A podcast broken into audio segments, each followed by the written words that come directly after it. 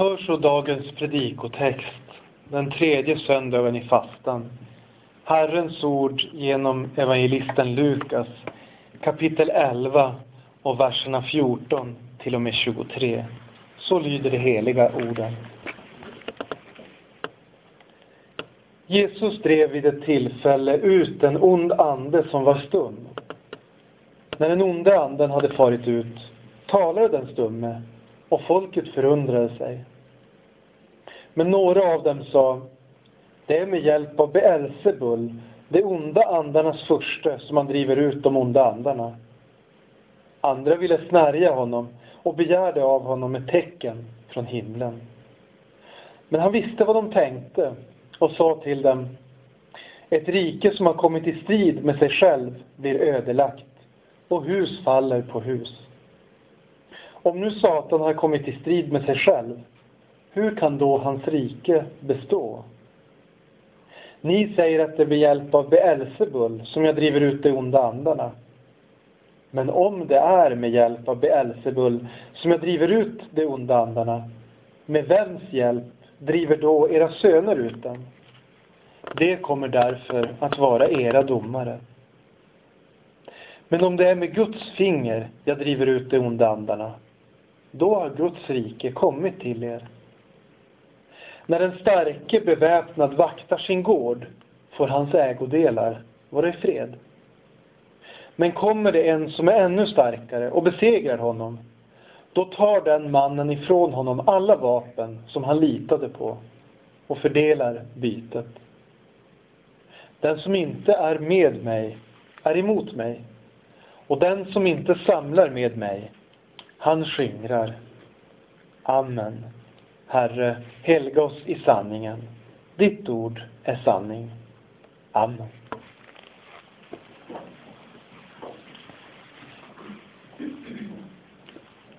Kampen mot ondskan handlar våran predikotext om idag. Och kampen mot ondskan, det är också överskriften för den här söndagen, den tredje söndagen i fastan. Kampen mot ondskan är ett vanligt tema i berättelser. Både påhittade berättelser och sanna berättelser. Man kan se att ondskan har fått byta skepnad genom tiderna. När jag var ung, då var de onda i alla filmer ryssar. Sovjetunionen sågs som det stora hotet för oss i väst. Och därför så hade skurken ofta pälsmössa. Då såg man att de var onda. Innan dess så bröt skurken på tyska på alla filmer. För människor hade andra världskriget i färskt minne. Min morfar, han var rädd för ryssen. Den rädslan hade han fått med sig ända sedan 1600-talet när ryska soldater brände ner städer och byar utefter kusten i Sverige. I många barnsagor som vi berättar, då är det häxor och onda feer som är farliga. De är de onda. Eller kanske rovdjur. Rödluvan borde ha aktat sig för vargen. Varför är det så att människor, när de berättar berättelser, alltid vill ha någon som representerar ondskan? Och varför är det så att de som får representera ondskan alltid är annorlunda jämfört med oss själva? Har ni funderat på det? Idag är det väl kanske så att ska man skriva en bok eller film då får nog gärna skurken, den onda, ha ett stort skägg och vara muslimsk terrorist. Men dagens text, den handlar om kampen mot ondskan. Och kanske är det så att anledningen till att vi människor tänker så mycket på det här med kampen mot ondskan är att den faktiskt finns Ondskan finns och kampen mot ondskan måste utkämpas. Människor har förvånats över att det i Nya Testamentet finns så många exempel på onda andar som har tagit människor i besittning. På att Jesus befriar så många människor från onda andar. När vi idag knappt hör talas om onda andar överhuvudtaget. Vissa har tänkt sig att det berodde på att Satan kände sig hotad av Jesu ankomst. Han dök ju upp där direkt efter Jesu dop. När Jesus börjar sin offentliga gärning. Direkt dyker ju Satan upp och frestar Jesus. Han förstår att Jesus är ett hot. Vissa har menat att Satan försöker mobilisera alla onda makter när han ser att Jesus har anlänt. Och att det därför det är så stor andeaktivitet runt omkring Jesus.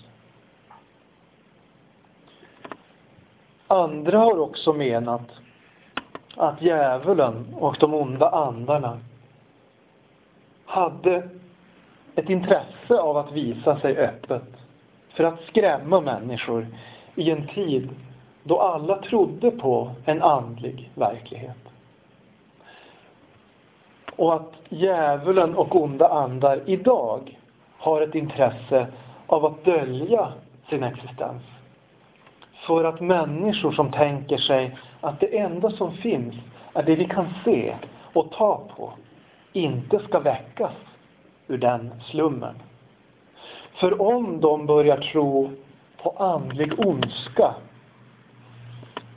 då kanske det finns en risk att de börjar tro på andlig godhet och också på en Gud. Men djävulen och de onda andarna är en realitet även idag. Även om inte vi hört talas om det. Och kampen mot de onda andarna, den pågår. I Bibeln får vi höra om hur Gud skyddar de sina mot alla ondskans angrepp. Så även om det kanske inte är det första vi tänker på, så är det någonting att be om. Att vi ska bli beskyddade, inte bara kroppsligt, utan även andligt. Kampen mot ondskan, det ser vi i dagens text. Och det ser vi runt omkring oss. Och det ser vi hos oss själva. Det är också en kamp mot det vi brukar kalla för den onda naturen. Den onda mänskliga naturen. Den gamle Adam. Köttet, säger Paulus. Och en sak vi måste kämpa mot vad det gäller vår egen synd, det är tvivlet på Gud. Tvivlet på hans son, Jesus Kristus.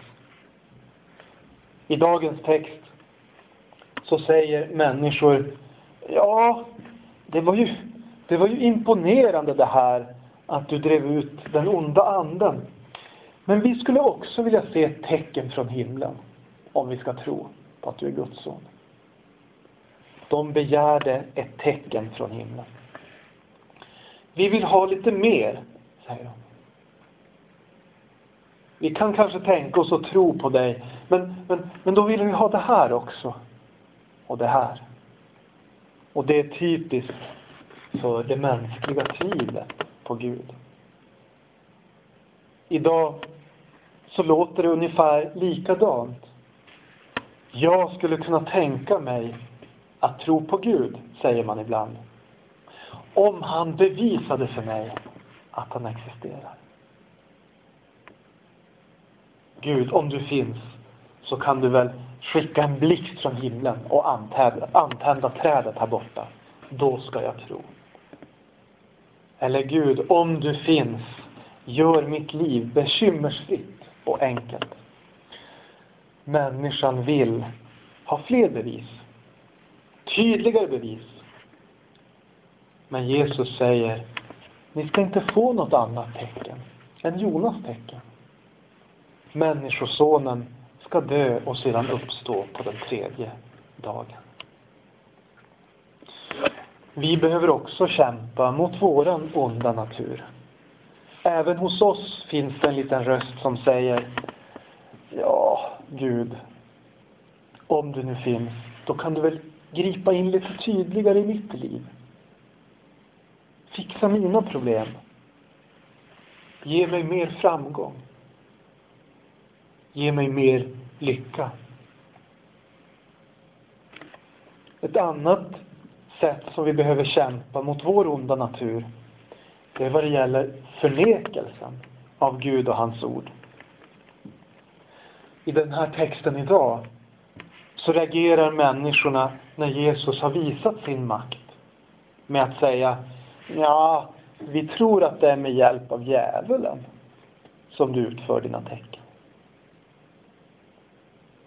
Vi tror att djävulen har gett dig makt, inte Gud. Jesus förklarar ju för dem hur orimligt det här är. Det vore väl mot djävulens intressen att jag driver ut onda andar, säger Jesus. Även idag så förnekar människor Gud. Och de förnekar Jesus. Och ofta gör de det med att säga Ja, om det som stod i Bibeln skulle vara sant om Jesus, då vore han ju något alldeles särskilt. Men det vi läser i Bibeln, säger de, det är ju myter och sagor som man har totat ihop. Människor på den tiden förstod inte bättre, säger man. När de läser om att Jesus gick på vattnet, då tänker de, jo men det var nog väldigt grunt just där. Det kanske blåste hårt och vattnet drev bort från land och så kunde han gå på sanden. Och lärjungarna trodde att han gick på vattnet. Och när de läser om bespisningsundret så, så tänker de att ja, det var väl kanske så att Jesus välsignade eh, några bröd och några fiskar. Men sen hade de väl andra kanske med sig matsäck. Och sen glömde de det att de hade ätit sin egen mat kanske. Ja, man försöker bortförklara under och tecken. Även idag, hörni, så är det lätt att bortse ifrån allt det Gud har gjort och säga, jag vill ha fler tecken. Det är lätt att glömma att Gud har skapat universum. Är inte det en kraftgärning? Ur intet skapade han allt. Det är lätt att glömma att Gud har skapat det mänskliga ögat som är så känsligt för skada, där allting måste funka perfekt. Det är lätt att glömma att Gud 800 år innan Jesu ankomst genom profeterna förutsade i detalj vad som skulle hända under påsken. Det är lätt att glömma att Gud har utvalt oss till att få tro på Jesu korsdöd och tro på den öppna graven. Det är lätt att glömma att Gud har lovat oss evigt liv. Behöver vi fler under och tecken egentligen? Kampen mot ondskan, det är också en kamp mot djävulen. Jesus han berättar liknelsen om den starke mannen. Den starke mannen, han skyddar det som tillhör honom. Han är beväpnad och vaktar sin gård. Och så länge han gör det så kan ingen komma och ta det som är hans. Men, säger Jesus, om det kommer någon som är ännu starkare, ja då besegrar han den starke mannen och tar ifrån honom hans vapen och hans ägodelar. Djävulen är den starke mannen i liknelsen här. Och han regerar i människors hjärtan. Han får dem att säga, det finns ingen Gud. Han får människan att säga om det finns en Gud så inte är han som den Gud som uppenbarar sig i Bibeln i alla fall. Om det finns en Gud så är vi alla Gud. Djävulen regerar i människors hjärtan. Och han skyddar sina ägodelar, precis som den starke mannen i liknelsen idag. Han vill inte bli av med en enda människa som är på väg mot helvetet. Han skyddar dem svartsjukt. Det är inte konstigt att det är svårt för människan att tro. Men Jesus Kristus, Guds son, är starkare. Och han är den ännu starkare mannen i liknelsen. Jesus besegrar djävulen. Dels gör han det på korset när det ser ut som att han har förlorat. När det ser ut som att lärjungarnas hopp om att Jesus verkligen är Messias, precis när de tror att det hoppet har gått förlorat, då vinner Jesus. När Jesus hänger där uppspikad, blödande, full av sår. När människor hånar honom och säger om du nu är Guds son så stig ner från korset. Rädda dig själv. Just då när han ser ut som den ynkligaste av förlorare så vinner han. Men Jesus han besegrar djävulen också i människors hjärtan vid omvändelsen. När en människa som är andligt död blir andligt levande, då är det för att Jesus än en gång har besegrat djävulen. Kristus är starkare och han fördelar bytet precis som i liknelsen här. Människor som tidigare har varit motståndare till Gud, förnekat Gud, blir nu Guds barn. Många politiska kommentatorer de är väldigt oroliga över vad som händer i Nordafrika. Och de säger att visst är det bra att blodiga diktaturer faller. Men, säger de, vad kommer istället? Blir det bättre?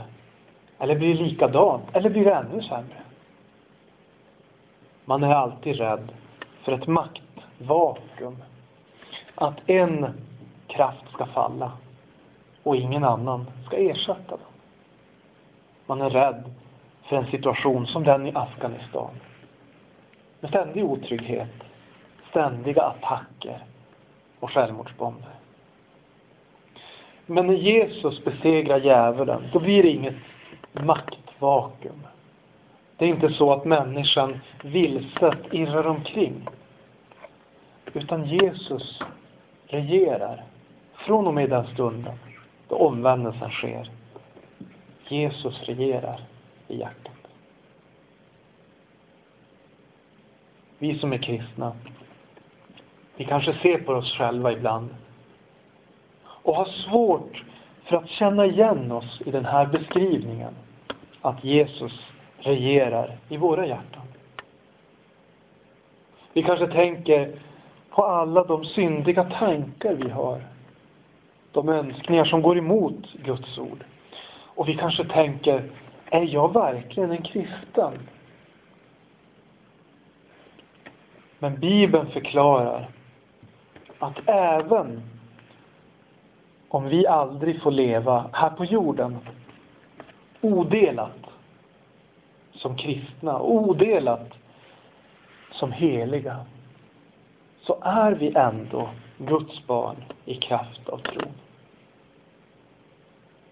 Jesus regerar i våra hjärtan, även om det finns en opposition i form av vår syndiga natur som vill riva ner och säga emot, så är det ändå Gud som bestämmer.